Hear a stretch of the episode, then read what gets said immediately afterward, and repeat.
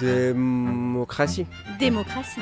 Démocratie Démocratie Démocratie Démocratie.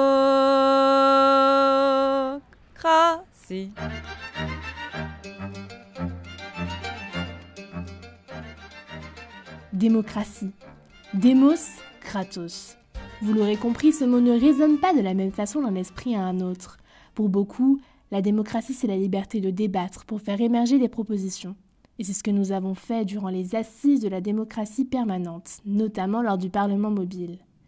Une initiative de la mairie de Bordeaux en collaboration avec des collectifs et associations de la ville qui ont permis aux habitants de parler de leur quartier durant cet été 2021. Aujourd'hui, je vous emmène à Bordeaux Sud, sous les arbres de la place André Meunier. Je suis Noémie, j'ai 18 ans, j'habite le quartier Chartron, Grand Parc, Jardin Public, et je vous souhaite la bienvenue sur Démo Demos.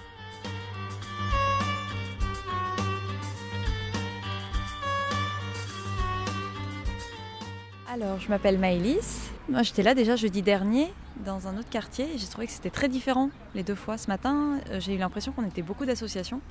Euh, moi, j'habite le quartier, mais j'ai aussi euh, un collectif qui s'appelle le collectif Rivage qui est implanté dans le quartier et j'ai trouvé que tout le monde était euh, dans la même position que moi, c'est-à-dire euh, on, veut faire des choses sur le quartier avec des habitants.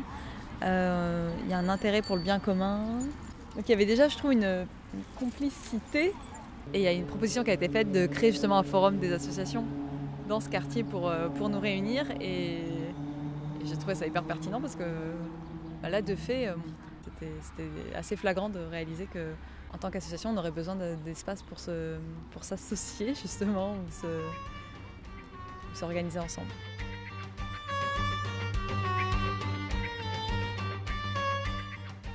quelques années de ça, je crois que c'était assez du temps, il y avait eu un grand salut Alternativa qui s'est organisé juste sur la place qui avait près à 100 mètres par là. Euh, et je pense que c'est aussi une réponse, parce que c'est pas forcément un engagement toute l'année, mais c'est un espace de sensibilisation avec des conférences, avec de l'information, et qui vient parfois euh, pousser un peu plus dans cette direction justement de l'information et de comment on peut mobiliser aussi des acteurs qu'on peut pas forcément mobiliser toute l'année parce que c'est quand même des gens qui sont venus de l'autre bout de l'Europe pour venir parler de ces sujets-là. Mais c'est vrai que bah, faut s'interroger sur le rythme de ces, moments-là, de ces grandes messes un peu. On va parler de tous les sujets, on va proposer effectivement cette multitude de solutions qui vont permettre à chacun de picorer un petit peu ce qu'il peut faire au quotidien et comment il peut se saisir de ces enjeux-là. Après, euh, ça peut se réorganiser aussi, c'est une volonté de le faire. Et, et donc si je le. enfin, je, je me suis permis de le, de le retourner en disant que ça peut être une solution que de redonner vie à des espaces et à des temps, euh, genre euh, salon, forum, sur lesquels euh, les habitants puissent venir à la rencontre des structures, de différentes structures associatives. Est-ce que c'est ça C'est un peu ça.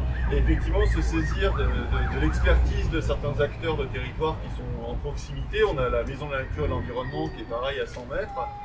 On a juste après, juste à côté une autre structure qui s'occupe justement de- d'enjeux environnementaux.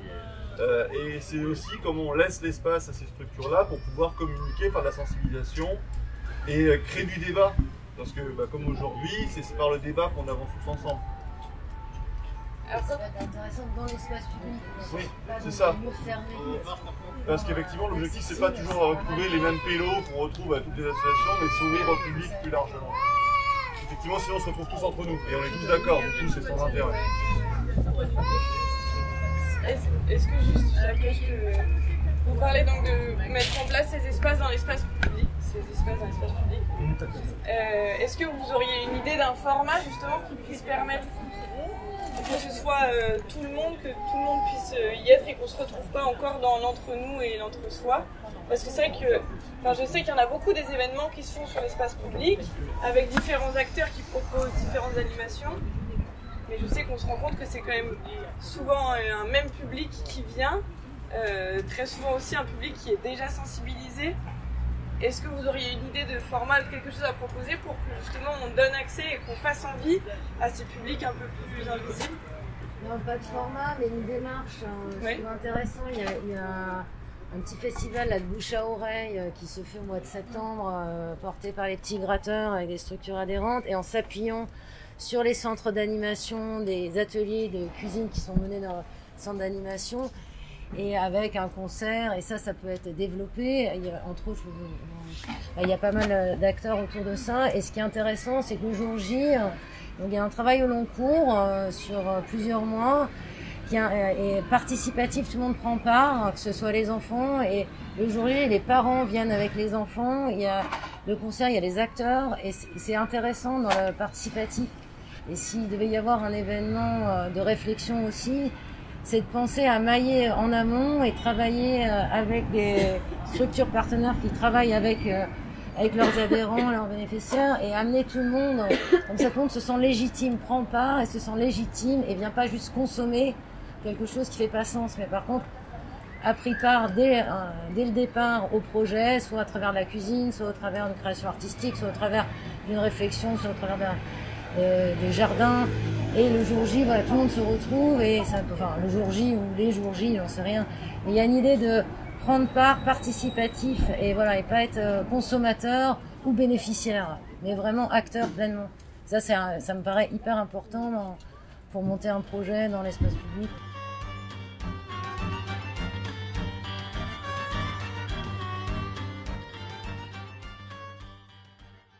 Alors moi je m'appelle Aude Castagné, je suis directrice de l'association entre autres à Saint-Michel et j'ai été contactée par Ygraine en fait sur une mailing list pour participer aux assises de la démocratie permanente. Super. Et donc, euh, t'as pensé quoi du temps qu'on a passé ensemble ce matin? Alors, j'adore les outils d'éducation populaire parce que je trouve que c'est très participatif et du coup, je ne les connaissais pas tous. Moi, ça m'a permis de rencontrer les acteurs aussi de mon quartier vu que je viens d'arriver sur l'association entre autres. Et j'ai beaucoup aimé la nature de nos échanges et j'ai hâte de voir la suite.